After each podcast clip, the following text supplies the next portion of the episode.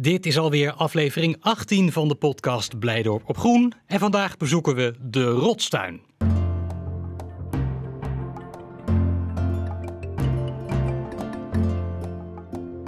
De rotstuin zie je vast wel voor je. Als je de mannengroep Geladas hebt gezien, dan loop je eh, een paar meter door richting de Nieuwe Bijenvallei. En dan kun je niet om de rotstuin heen. Of, nou ja, dat wil zeggen, je kunt er wel omheen, want hij is cirkelvormig. Je kunt er dus omheen, maar je kunt er ook met een pad dwars doorheen. Wat er precies te zien is in de rotstuin, dat vertelt Laurens Jan in deze podcast. Toen ik hier eh, in Blijdorp binnenkwam als stagiair in 1997, toen stond op deze plek, dat heette de kattenrotonde. Er zaten heel veel katachtige en andere diersoorten op een relatief kleine oppervlakte.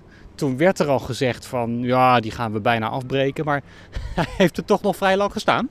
Maar wat er voor terugkwam is wel mooi. Geen dieren, maar botanisch is dit wel uh, ja, een lust voor het oog, toch? Ja, echt wel. Ja. Mm Het is mooi hoor, zo'n rotstuin. Er is een rotstuin in 2012 uh, voor in de plaats ja. gekomen op zich ook al best wel weer uh, lang geleden. Ja. En nu uh, zie je dus echt dat die tuin zich helemaal gaat ontwikkelen en al heel lang ja, fantastisch wordt uh, verzorgd door de collega Lene, ook van de ja. Chinese tuin. Misschien moet je heel even uitleggen voor de luisteraars wat nou precies een rotstuin is. Ja, je zou kunnen zeggen als je zo naar kijkt, een hoop stenen met zand en grind ertussen en daarna ja, dan je er gewoon wat planten in.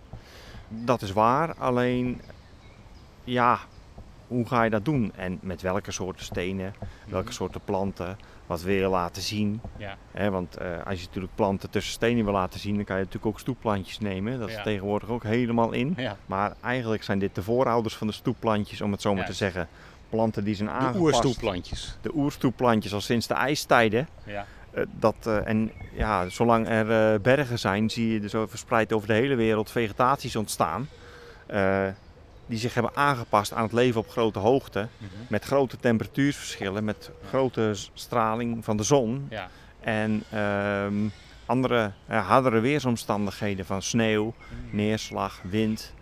En de vraag is, ja, wat is dan een rotstuin? Is ja, hoe, hoe je het bekijkt en hoeveel oppervlakte dat je kan benutten. En ja. voor een botanische tuin er zijn botanische tuinen zijn er heel erg nauw en strikt in. Die zeggen van we willen alleen maar rotsplanten die in de, de alpine zone voorkomen. Ja. Dus waar er geen bomen meer groeien. Nee.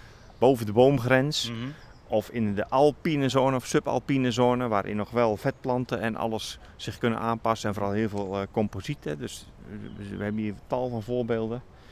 Het is maar net een beetje hoe je de, hoe je de lat legt. Of ja. alleen maar rotsplanten uit Zuid-Amerika of alleen maar rotsplanten uit Zuid-Afrika. Mm -hmm. En hier hebben we gekozen om uh, rotsplanten uit Europa te laten zien. Het is echt een Europese tuin eigenlijk, dit stukje. Ja, voor 80, 90 procent wel. Want er ja. staan stiekem wel wat varianten van bekende planten tussen. Dit is ook geen rotstuin met uitsluitend planten die op bergtoppen voorkomen. Maar we hebben hier ook perfecte plaats voor primula's, zodat we sommige stukken wat uh, in de rotstuin wat vochtiger zijn. We hebben ja, gewoon een hele mooie collectie in de loop der jaren bijeengebracht en vooral van, uit de andere botanische tuinen.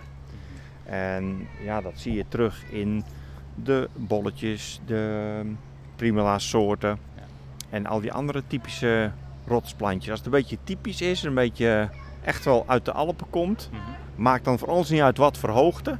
Maar we willen hier wel graag uh, Europa, Pyreneeën. Ja. Ja. Dat, uh, dat ja. willen we hier wel ja, laten zien. Dus dit zijn plantjes die mensen ook tijdens een vakantie in de Alpen of de Pyreneeën zouden kunnen tegenkomen? Ja, zeker. Ja hoor. En het is natuurlijk uh, immens.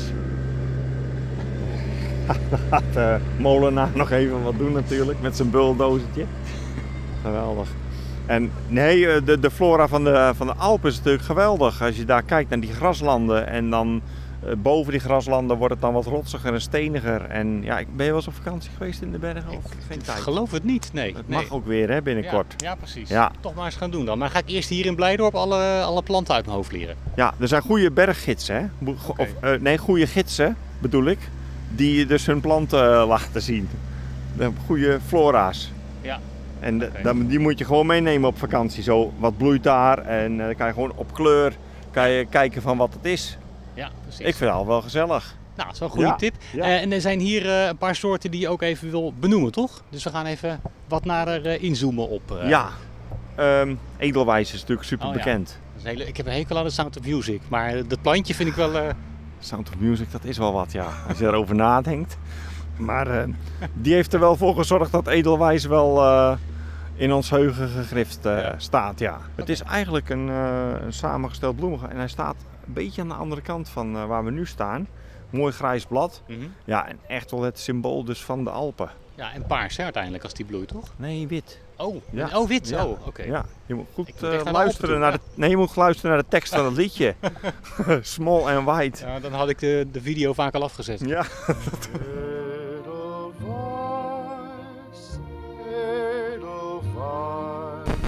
We lopen door.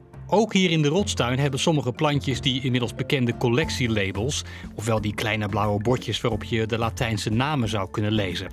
Behalve natuurlijk als je, net zoals ik, je bril niet op hebt, maar gelukkig heb ik dan altijd een souffleur naast me. Sempervivum wilfinii, dat is een donderblad. Die plantjes worden vaak op uh, dakpannen neergezet van huizen. Om, uh, oh. Er werd gedacht dat de, de bliksem... groene daken, oh nee, nee, dat is weer wat nieuws. Hè? Ja, dat is weer wat nieuws, dat is hiernaast. Je hebt van deze groep enorm veel soorten, okay. ook kweekvormen. En, uh, maar deze, de, de sempervivums en de sedums, hebben een heel ja, soort succulente structuur, een soort, soort vetplantjes zijn het dus Oh echt. ja, daar lijkt het inderdaad op. Het zijn, zijn, ja, ze zijn een beetje, ja. beetje donkerpaars, hè, maar ze lijken inderdaad op vetplant. Ja, en dat is prima voor in het hooggebergte. Mm -hmm. Dat ze zich niet uitdrogen en dat ze oh, heel ja. compact zijn en ook niet kapot vriezen. En uh, echt tegen die, uh, die kou ja. en die droogte kunnen die daar ja, toch hoog in de bergen aanwezig is. Ja. En het bijzondere van deze is, dit zijn dan soorten met een, uh, met een wilde herkomst. Mm -hmm. Deze zijn we van onze collega's van de botanische tuin uit Utrecht gekregen. Ja. Daar hebben ze, die hebben een gigantische rotstuin. En deze soorten komen uit het wild, hebben een wilde herkomst. Okay. Maar je kan ze dus heel makkelijk stekken. Al die, al die plantjes daaromheen. Je ziet er echt zo'n moederplant in het midden. Mm -hmm. Met allemaal kleine plantjes daaromheen. Ja, of die ja, kleine rozetjes. In het Engels worden ze ook wel uh, hen en chicken plant genoemd omdat het een soort kuikentjes zijn of zo. Ja, ja, ja. ja. Oh, nou, die, die, die, een moederplant met allemaal kinderplantjes om het ja. even... Ja, ja, ja nou, dan lijkt het echt wel... Ja, dat kan ik me voorstellen. Alleen die kinderplantjes kunnen losraken mm -hmm. in het najaar. En als ze dan bijvoorbeeld door de wind of door water of door merels, die gaan erheen grabbelen. En die zorgen ervoor dat al die, die kinderplantjes er heel je rotstuin heen komen. En op een gegeven moment weet je niet meer welke soort het is. Ze gooien alles door elkaar heen. Dus zo'n label is echt super belangrijk. Ja. En we zetten ze een beetje apart van andere sempervivums, dat ze niet zo snel door elkaar rollen. Want omdat deze best wel een botanische waarde heeft. Dat is, Juist. Omdat het een groeiplaats is die bekend is in het wild. Nou, als luisteraars hem willen gaan uh, bekijken zelf, dan uh, hij staat uh, ja, eigenlijk het dichtst tegen het gelada-verblijf aan. Hè? Als je de, de, de, achterkant waar de mannen gelada's zitten, als je dan loopt naar de rotstuin, is bijna het eerste plantje wat je tegenkomt. Maar hij is klein, dus je moet er wel even goed naar zoeken. Ja, ja, het kan wel een heel tapijtje worden, dus het zijn vaste planten. Maar hij is dus, ja, als je een beetje van dichtbij bekijkt, zie je het echt wel een, dat stevige rozet. Met die uh, ja, ronde groene blaadjes met een, met een roodbruine top en een puntje eraan. En die moederplant is helemaal in het midden. Die is het meest donker van kleur. Is echt een soort rood. En daaromheen groeien dan al die kleine rozetjes. Ook weer met dat leerachtige blad. Daaromheen. Een stuk of 14, 15 plantjes zo. Om twee of drie grote planten in het midden. Ja, en het zijn, het zijn ook echt dikke, stevige bladeren, hè? Ja, ja, dat is echt goed bestand dat het niet bevriest of dat het niet uitdroogt.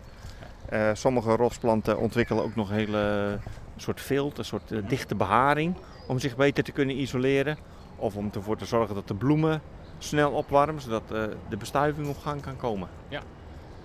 En ja, op daken doen ze het ook heel erg leuk. Vroeger ja. dachten ze dus dat dat de bliksem ja. Uh, ja, voorkwam, blikseminslag ja. wist te voorkomen. Maar dat was dus toch niet zo? Ja, als het niet gebeurde, werkte het wel natuurlijk. ja.